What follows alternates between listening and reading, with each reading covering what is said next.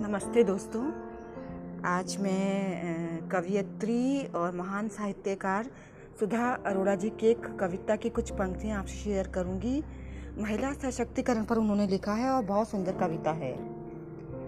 अकेली औरत खुद से खुद को छिपाती है।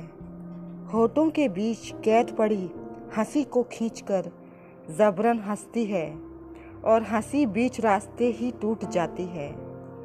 अकेली औरत का हंसना। अकेली औरत का हंसना नहीं सुहाता लोगों को। कितनी बेहया है यह औरत। सिर पर मर्द के साय के बिना भी। तपता नहीं सिर इसका। मुँह फाड़कर हंसती अकेली औरत। किसी को अच्छी नहीं लगती। हाँ किसी को अच्छी नहीं लगती।